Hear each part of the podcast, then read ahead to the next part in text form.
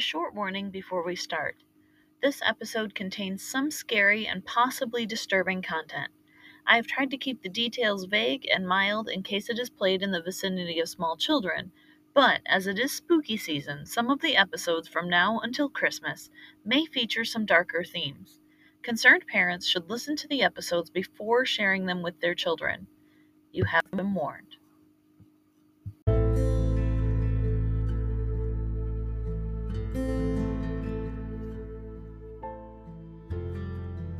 Welcome to Southern Fried Storytime. Today we'll start with a story that's probably a little familiar to most of you the story of the lost colony of Roanoke.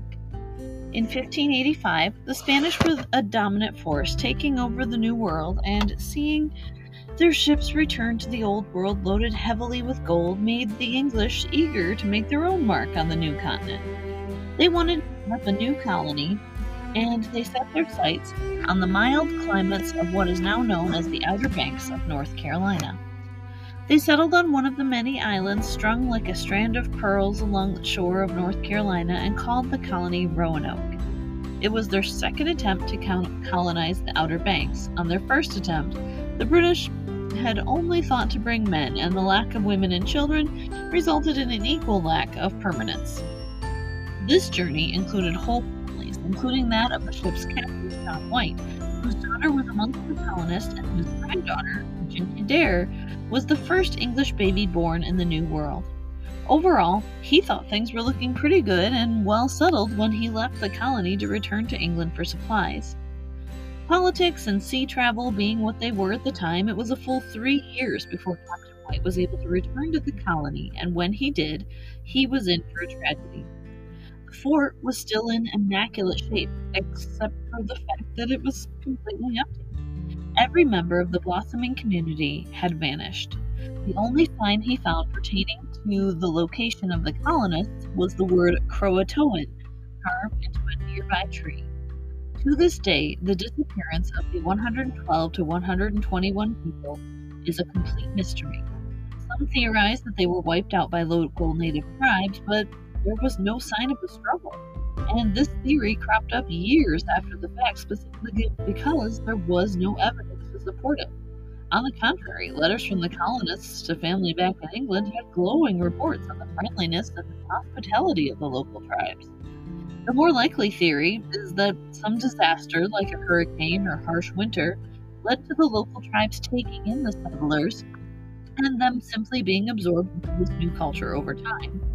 Either way, the fact of the matter is that we may never know what happened to this entire community of people, and John White never got any closure in the case of his missing daughter and granddaughter. In 1710, near Ocracoke, an English ship was carrying a load of German refugees called Palatines to the new colony they had established in the Outer Banks. When the shore was in sight, the refugees began to gather their things in order to move into their new home. Some of these possessions included wealth and treasures that they had hidden from the crew of the ship, out of fear of their things being stolen. It turns out they were right to do so. When the shady crew saw the treasure that the German refugees were bringing to the New World with them, they shut their passengers inside of their rooms and one by one stole their goods. They then boarded their lifeboat with the stolen valuables and turned the ship or burned the ship down with the passengers still locked inside their room thought they had gotten away with the theft until they turned around and saw that the flaming ship appeared to be pursuing them. Eventually, the men abandoned even the lifeboats and were never seen again. Locals of Ocracoke Inlet state that the first full moon of every September, you can still see a flaming ship pass through the harbor three times before it vanishes. Also in the early 1700s, a petite woman named Cora arrived in Frisco with her baby. She was an introvert in a time when being antisocial was not seen as a personality type, but a sign that you were up to no good. She built a crude little shelter for herself in the woods, a little way away from the village. She was also never seen without her child, whose father was a mystery to the local community. Had he passed away due to an illness, a military incident, a lost at sea, or was he simply never in the picture? The gossip was all abuzz, and with the Salem witch trials so nearby in the rearview mirror, it was only natural for the locals to assume that Cora was a witch. It was said that once she touched a cow and the animal had dried up and grown sick. A young boy had once mocked her baby and stuck his tongue out at it, only for him to be struck by illness afterwards and nearly die. Cora always seemed to have enough fish to feed herself and her child, even when the fishermen were regularly pulling up empty nets. Normally, a little gossiping and finger pointing like this was as far as the situation would go. After all, stories of witches, voodoo, root doctors, and sorcerers are a dime a dozen here in the South. But the situation was stirred up further with the arrival of a haggard looking ship called the Susan G. Naturally, the ship itself wasn't the problem, but it carried all the way up in Salem, Massachusetts, the appropriately named. Eli Blood. Sounds like a Disney character. he called himself a witch hunter and a practitioner of white magic, and as he began to mix with the villagers, his attention quickly turned to Cora.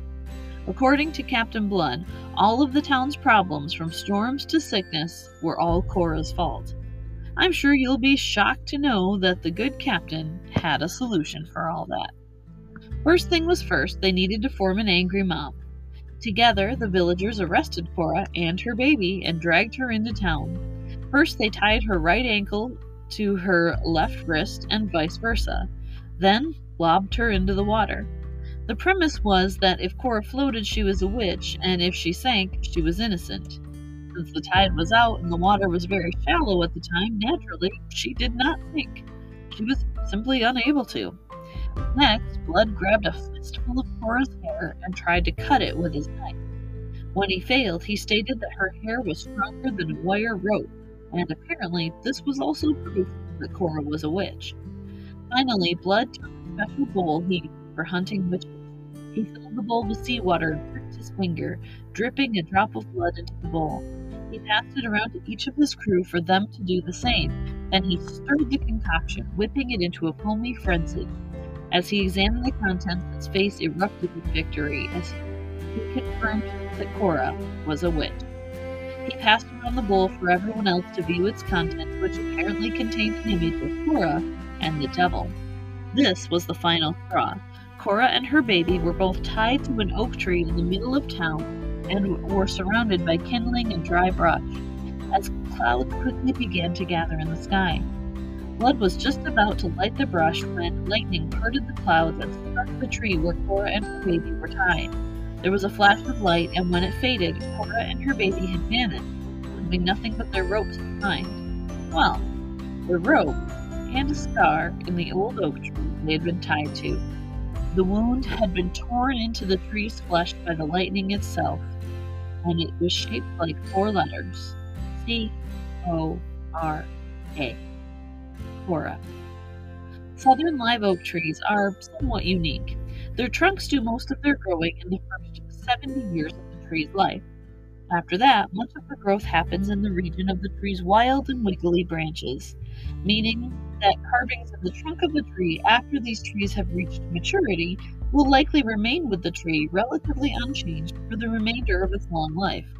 And I mean long. Some live oaks down here are thought to be 300 to 1,000 years old and stretch their green crowns out like welcoming arms for fairies and folklore. All this to say that the Cora tree, or at least the part of it affected by the lightning strike, has remained relatively unchanged in the last 300 or so years. It still stands in the middle of the town, its fabled scars or fabled scar still clearly visible. It can even be found on Google Maps, which sounds like a perfect reason to visit the Outer Banks to me. While you're there, check out New Bern to see where Pepsi came from, and Beaufort to learn more about Blackbeard. Step into the old burying ground and leave a gift for the rum keg girl. It may not be the most traditional visit to the Outer Banks, but I promise it'll be a memorable one. Thank you so much for tuning in again to Southern Fried Storytime, and I hope you enjoyed today's stories and would be interested in checking out some more as the spooky season cruises on. Have an absolutely beautiful and spooky weekend.